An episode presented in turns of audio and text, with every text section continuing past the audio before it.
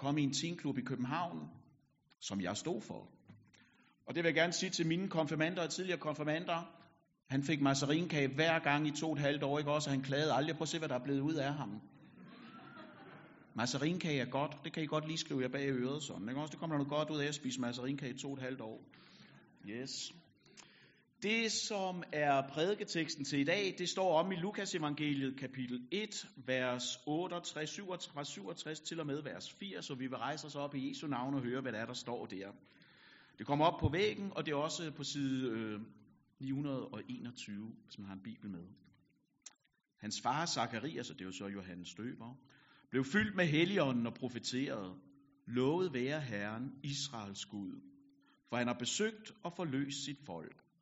Han har oprejst os frelsens horn i sin tjener Davids hus, sådan som han fra gammel tid har forkyndt ved sine hellige profeters mund, at frelse os fra vores fjender og fra alle dem, som hader os, at vise barmhjertighed mod vores fædre og huske på sin hellige pagt. Dernede han tilsvor vor fader Abraham, at fri os fra vores fjenders hånd og give os at tjene ham uden frygt, i fromhed og retfærdighed. For hans åsyn alle vore dage. Og du, mit barn, skal kaldes den højestes profet. For du skal gå foran Herren og bane hans veje, og lære hans folk at kende frelsen i deres sønders forladelse.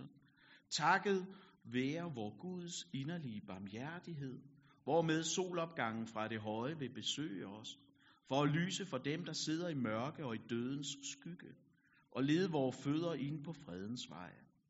Drengen voksede op og blev stærk i ånden, og han var i ørkenen til den dag, da han skulle træde frem for Israel. Det er Guds ord. Amen. Værsgo og sidde ned. Lad os bede sammen. Kære Jesus, jeg beder dig sådan om, at du må komme nu og åbne de her ord for os. De er talt for mange år siden, ind i en anden kontekst, ind i en anden situation, ind i en anden hverdag end den, der er vores nu her i slutningen af 2019. Men jeg beder dig alligevel om, Helligånd, at du må komme nu og give ordene relevans, så de ikke bare er gode, flotte, inspirerende ord, men de skaber liv, skaber syndserkendelse, skaber trøst, giver frelsesvidshed. Og Jesus, vi beder dig også for børnene, der er inde ved siden af, ved med Elsa og med Morten, der skal sige noget til dem. Herre, lad den få lov til os at prædike evangeliet ind i børnenes liv, sind og hjerte. Amen. Se, øh, nu ved jeg ikke, hvordan jer, der sidder her, I har det med Star Wars. Men altså, nogle af os, ikke også? Vi ved godt, vi taler jo altid om nedtælling i julen her, ikke også? Og for nogle af os, der er det her noget af det, vi har set allermest frem til, ikke også? Fordi at øh, lige om lidt, så kommer den sidste, niende film i den her omgang af Star Wars-trilogien, ikke også? Og det bliver mega godt. Det kan være svært helt at kommunikere, hvor meget jeg har glædet mig til den her film. Men nu er den her. Og lige om lidt, så skal jeg se den lille juleaften. Den får godt nok premiere allerede den uge, der kommer, men jeg har ikke tid til at se den før lille juleaften. Og jeg vil gerne sige så klart og umisforståeligt, jeg kan her. Hvis der er nogen af jer, der spoiler noget som helst, ikke også, så bliver I smidt ud af kirken. Jeg har godt nok ikke magt til det, men jeg vil fryse jer ud simpelthen, ikke også? Og det gælder især dig, Anders, der skal se den før mig, ikke også? Ja. Det her, det glæder mig helt vildt til.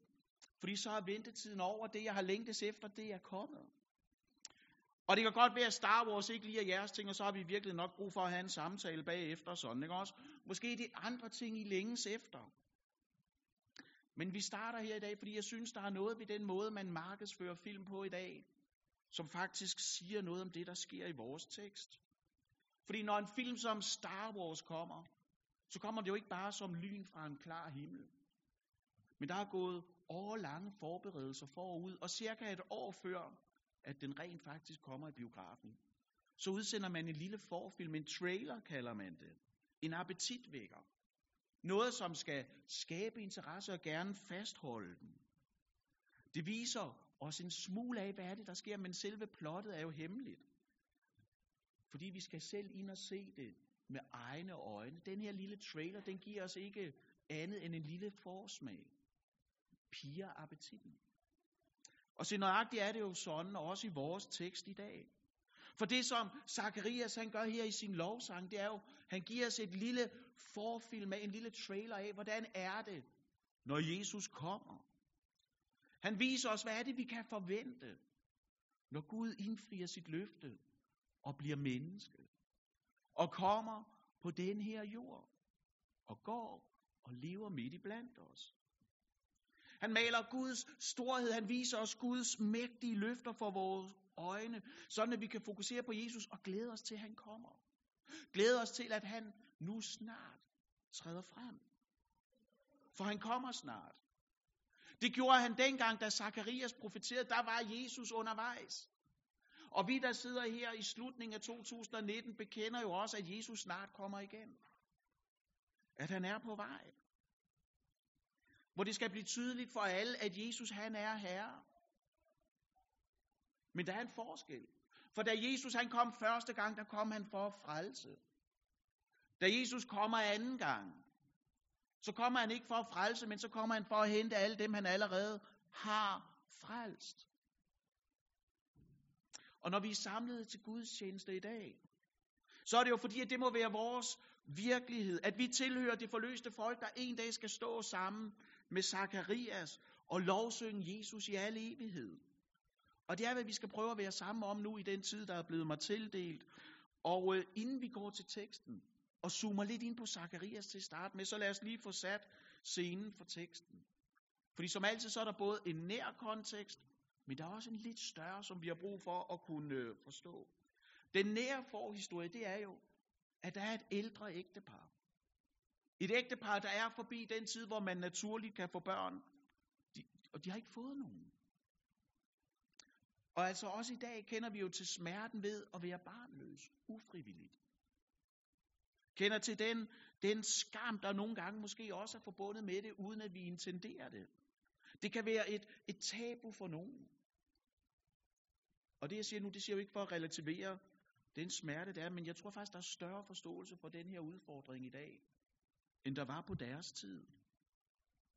For udover at det var skamfuldt at være barnløs på deres tid, ind i en skamkultur, så gjorde det også deres fremtid usikker. De var socialt udsatte. Hvem skulle tage sig af dem? Og så sker der jo det, at Zacharias han får besøg af en engel. Gabriel. Som lidt senere også skal til Maria. Og han fortæller ham, at han skal få en søn. Og Zacharias, altså det er jo lidt som, han havde pakket en julegave op, ikke også? Hvor der så er, øh, hvad skal man sige, underbukser i, ikke også? Han bliver ikke så glad for det. Fordi altså det, som Bibelen fortæller os, det er jo, at Zacharias troede ikke englen. Troede ikke Gabriel. Og som konsekvens af det, så bliver han stum indtil fødslen.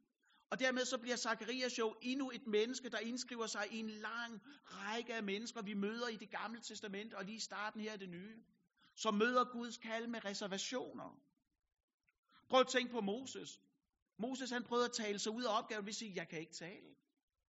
Gideon han ville have et tegn. Det her med lammeskinnen.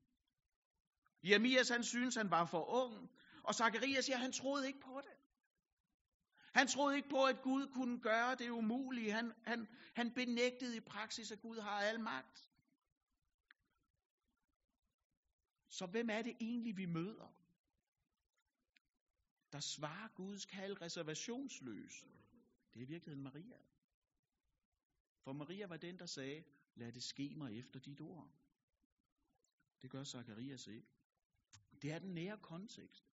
Men der er også en lidt større kontekst, som vi nemt kan overse, fordi vores Bibel jo snyder os lidt. For siden søndefaldets aften, så havde Gud allerede sagt, der skal komme en frelser. Der skal komme en, der skal knuse slangens hoved. Det, der var blevet tabt den her dag, det skal genoprettes. Mennesket skal igen forenes med Gud. Og siden da, der havde folk ventet. Gud havde oprejst ledere i landet, dommer og konger og profeter, som igen og igen havde kaldet folket til at følge Gud. Også når det var faldet fra, også når det havde overgivet sig til andre guder, når det var begyndt at tro på afgudstyrkeri. De kaldte folket til at følge Gud med en helhjertet hengivelse. Og det gjorde Gud hele vejen op igennem Israels historie. indtil Malakias endte sin tjeneste. For efter han ikke trak vejret mere, så begyndte det, som man i fagsprog kalder for den intertestamentale periode. Og i vores Bibel, der fylder det en side. Man kan sådan se Gamle Testamente, nu skal jeg se, jeg har nemlig, man kan se Gamle Testamente her, og man kan godt skimte det nye testamente her og sådan, ikke også? Så i vores Bibel, der fylder den intertestamentale en side. Og så tænker vi, så kan det vel ikke have været værre, så kan det ikke have været så slemt at vinde på. Men den varede 400 år. En periode på 400 år fylder en side i Bibelen. 400 år havde Gud været tavs. Der var ikke nogen nye ord, der var ingen profeter oprejst. Så hvad var det, Malakias sluttede med? Og det ved I jo godt, for vi har gennemgået Malakias' bog for et par år tilbage. Hvad er det, Malakias' bog slutter med? Ja, der er mange måder at opmuntre sin præst på. Det her det er ikke en af dem jo, vel? Nej, det slutter med, at solopgangen fra det høje skal komme, ikke også? Slutter med profetien om, at lige om lidt, så kommer Herrens frelse. Men det var ikke sket. Landet var blevet besat. Og det pressede folks forestillinger og forventninger. De vidste, at solopgangen ville, fra det høje ville komme, for det havde Gud lovet gennem Malakias. Så der var en Kristusforventning i landet. Men der var meget, der tyder på, at Gud havde glemt dem. Og det er også ind i den her lidt større kontekst, at Zacharias så synger sin sang, som vel dybest set både er en lovprisning, men også en vækkelsessang. Og hvis vi starter med at se på lovprisningsdelen af det, som Zacharias synger, så hedder sangen her på latin, det skrev jeg jo i forberedelsespapiret også. Og hvis I sidder og tænker, forberedelsespapir, kan jeg vide, hvad det er for noget? Så er det jo et tegn på, at I ikke er på vores mailingliste eller med på vores Facebook-gruppe. Og hvis I gerne vil være det, så kom og snak med mig bagefter, så skal jeg sørge for, at dem, der har teknisk snille, kan lukke jer ind sådan, ikke også? Men altså, sangen her på latin hedder jo Benedictus Dominus Deus Israel. Det lyder enormt godt. Hvis jeg var tatoveringstypen, så er det sådan noget, jeg godt gad have skrevet her sådan, ikke også? Fordi det er jo netop fantastisk, at det er Zacharias, der siger de her ord. Altså, lovet være Herren Israels Gud. For her er jo en mand, der er blevet tugtet af Gud. Det er det første, han siger. Som i ni måneder har både på konsekvensen af ikke at stole på Guds ord og løfter. Og det første, han så gør, det er jo at lovprise Gud. Han er ikke vred, sur, bitter eller skuffet, men hans hjerte det løber over med lovsang til Gud. Og han oprører og priser hans navn. Igennem ni måneder, der har han kunnet se Guds godhed og, og, og velsignelse imod ham vokse sig større og større under konens mave. Og jeg tror, at den her tid i tavse, det har gjort noget ved Zakarias. Det har styrket hans tro, og det har grundfæstet hans glæde, og givet ham et fornyet møde med Gud. Og det her møde, det har ført ham ind i en helhjertet hengivelse til Gud. Det, der er sket i løbet af de her ni måneder, det er, at han er blevet flyttet fra måben og tvivl til tro og lovprisning. Og måske er Zakarias her et forbillede for os, med hensyn til, hvad der sker, hvis vi trækker os tilbage fra verdens larm og opsøger Gud i stillheden. For fordi vi taler jo ofte i den her tid om julefred, som det her lidt mystiske dyr i skoven, noget vi higer efter, noget vi søger, og som øh, få oplever.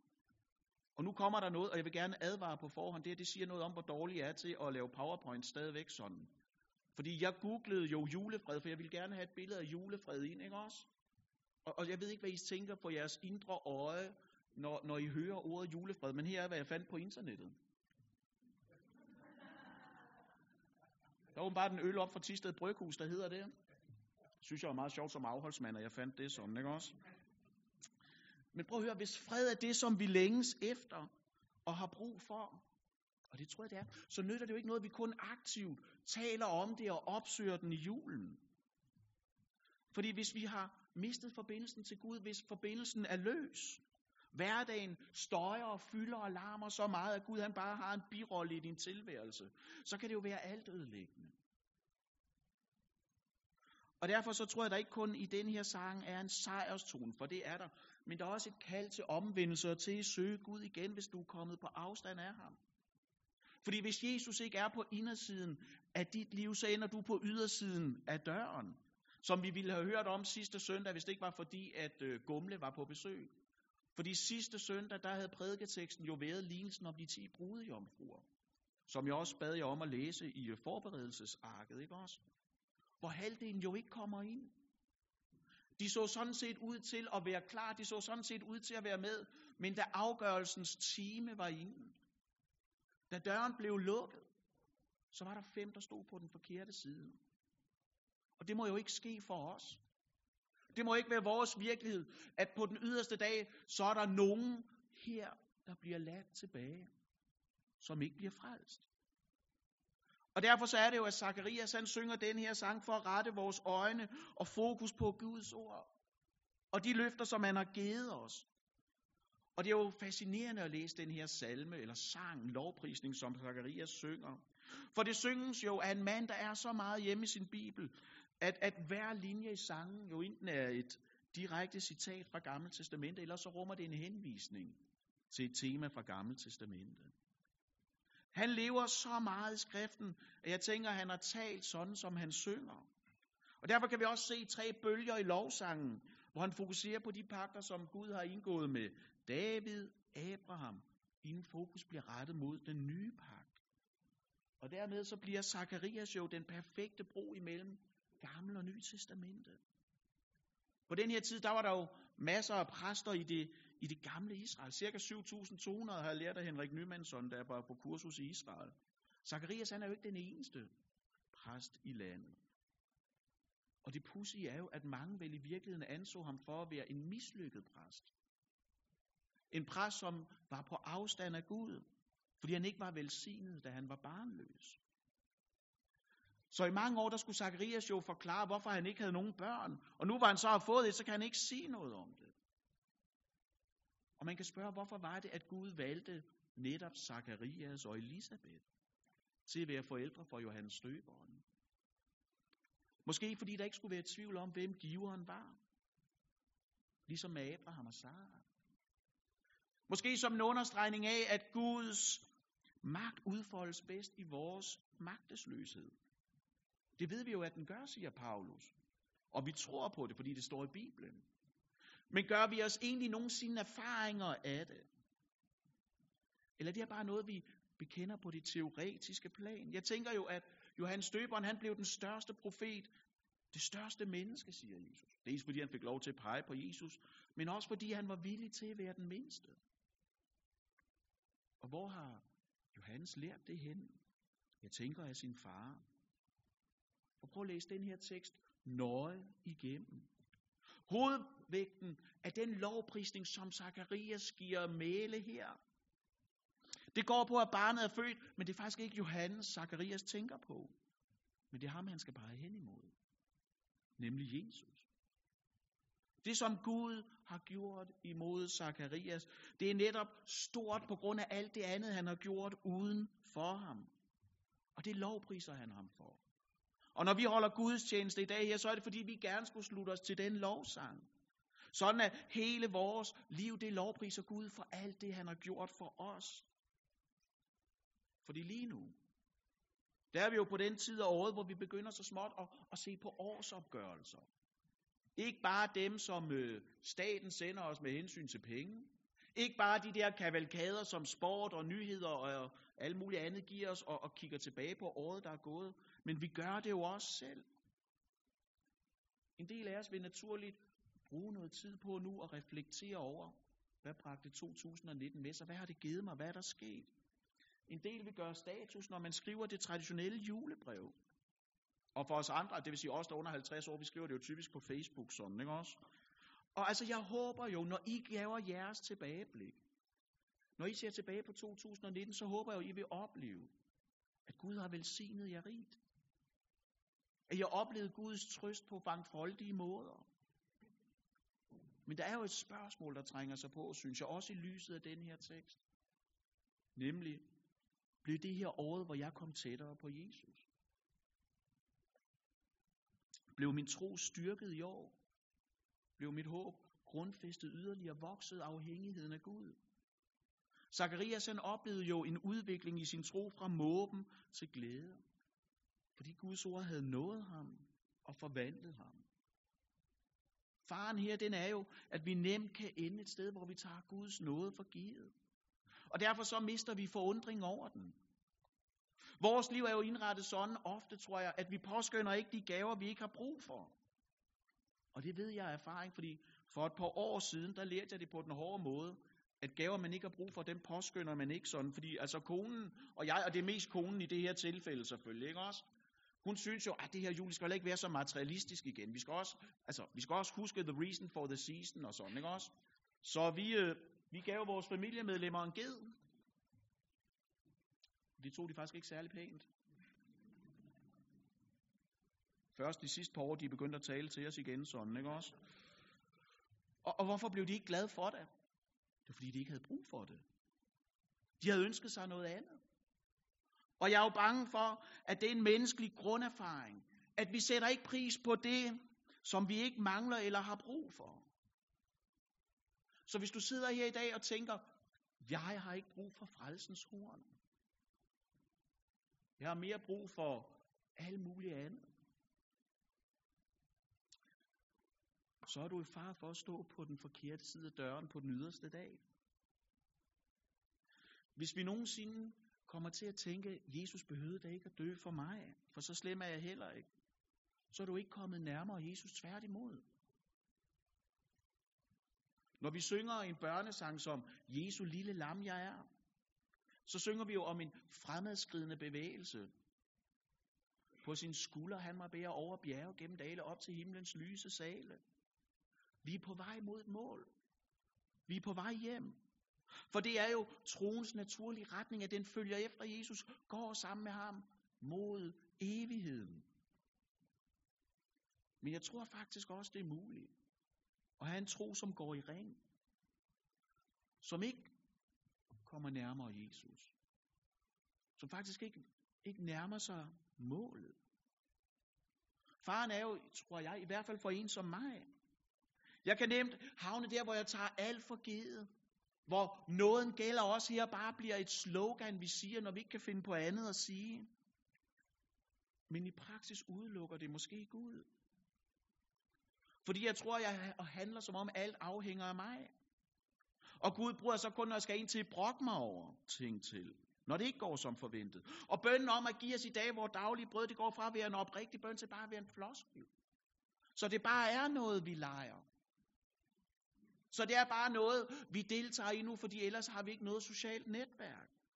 Og den helhjertede hengivelse stivner i tomme traditioner og floskler. Og sådan må det jo ikke gå.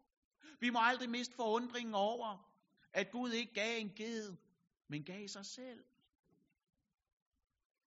En af måderne, hvorpå vi kan modvirke det her ind i vores liv, tror jeg, det var ved at genopdage, eller opdage for første gang, at Gud har al magt. Det er jo det, som Zacharias' lovsang er født ud af en erfaring af,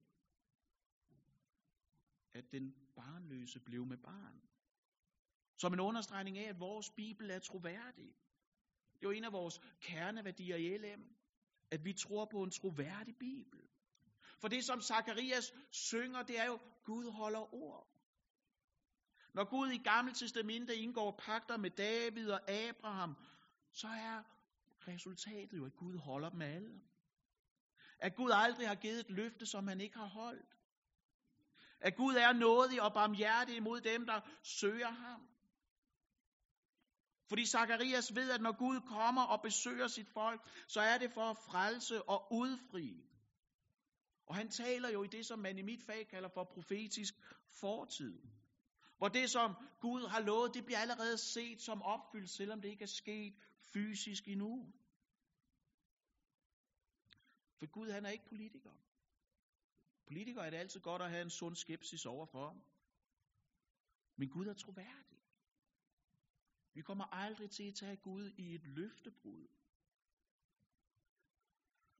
Og derfor, så vil jeg jo gerne sige til jer, når Gud er troværdig, når han har vist sig over tid at holde ord, så betyder det også, at der er frelse i dag. For enhver af os, der sidder her. Det er muligt i dag at komme ud af den vandring, der bare går i ring. Og så komme med på den vandring, der fører mod målet. Døren er stadigvæk ikke lukket. Døren er stadigvæk åben. Nådens tid er ikke forbi. Sådan at vi kan komme til Jesus og opdage, at den største gave i år, den ligger jo ikke under træet, men hang på et kors. Også i år bliver det den største gave, du får. Af kærlighed til dig, og med din søn på sig. Som vi skal se, når det bliver juleaften lige om lidt, og, og jeg skal prædike her igen. Hvorfor blev Jesus menneske? Hvorfor blev Jesus kød? Det er der kun et svar på. Derfor at han skulle bløde for dig. Derfor at han skulle bløde for dig. Med al din synd. Med al din skam. Med al din mislykkethed på sig. Sådan at den adskillelse, der havde været siden syndefaldets aften, nu blev ophævet. For hvad er det, at han synger også her, Zakarias? Han synger jo, at Gud er både vores værn og vores frelse. Frelsens horn, det er jo ikke Johannes, for han var Levi, David var fra Judas hus. Så Zakarias, det han gør i sin sang her, det er jo, han synger ikke om sin søn, men han synger til sin søn. Han prædiker Guds ord, han prædiker Guds løfter til ham. For julens budskab, det er jo, at vi kunne aldrig selv komme til Gud, og derfor så kom han til os. Kom til os, fordi der er skår i alting, også i os. For den helt et rolige årsopgørelse over vores liv vil jo vise, at heller ikke i år, så var der nogen af os, der opnåede syndfrihed. At Guds fred, det var ikke fravær af fristelser eller fald, men det er nærvær af Guds tilgivelse. Og prøv at høre ham, der blev såret for dine overtrædelser. Han bliver ikke skræmt af dine ar, af dine fald. Der er ikke nogen situation, der er håbløs for ham. Prøv at høre, han, han kunne få en kvinde, der var langt forbi overgangsalderen til at blive gravid. Og købet to gange. Vi hører også om Sara i Gamle Testamente, så hører vi om Elisabeth i Nye Testamente. Og vi skal også høre juleaften. Du kunne faktisk også godt få en, der var jomfru til at blive gravid, ikke også? Der er ikke noget, der er umuligt for Gud. Han har al magt. Og det betyder, der hvor du er nu, er situationen ikke håbløs. Nåden gælder. Herrens arm er ikke for kort til os at nå dig der, hvor du er. For frelse, det betyder jo også i min optik forvisning om tilgivelse af synd. For det var jo, hvad Jesus han kom for at sikre, som vi skal høre juleaften. Jesus kom, for han skal frelse sit folk fra deres synder. Hvordan gør han det? Gør han ved syndernes forladelse ved den nye pagt, ved Jesu blod, som vi skal høre lige om lidt, som blev udgydt for dig, for at tilgive dig, for at skrive dit navn i livets bog med Jesu blod. For Jesus han er det ultimative påskelam slagtet for os, som Paulus skriver, fordi alle Guds løfter har fået deres ja i ham. Og derfor er der også frelse og tilgivelse for enhver af os, der kommer til ham. For det gælder jo, at for den, der er i Kristus Jesus, så er der ingen fordømmelse. Og det er uanset, hvad du har gjort, og uanset, hvad du kan huske. Uanset om du kan tilgive dig selv, eller du bærer rundt på noget, der bliver ved med at plage dig. For Jesu, hans søns blod, renser os fra al synd og uretfærdighed. Også det, som er dit. Og det betyder jo, at på dig er der ikke noget byttemærke. På dig er der tværtimod tegnet et kors. Som et vidnesbyrd om, at du skal tilhøre den korsfæstede og opstandende frelser, vor Herre Jesus Kristus. Ham, som Gud havde lovet helt tilbage fra søndefaldets aften, skulle komme og knuse slangens hoved. Ham, der skulle være solopgangen fra det høje, som udsletter alt mørke i os og omkring os. For i Kristus, der er der ingen fordømmelse. Og derfor er der heller ingen adskillelse.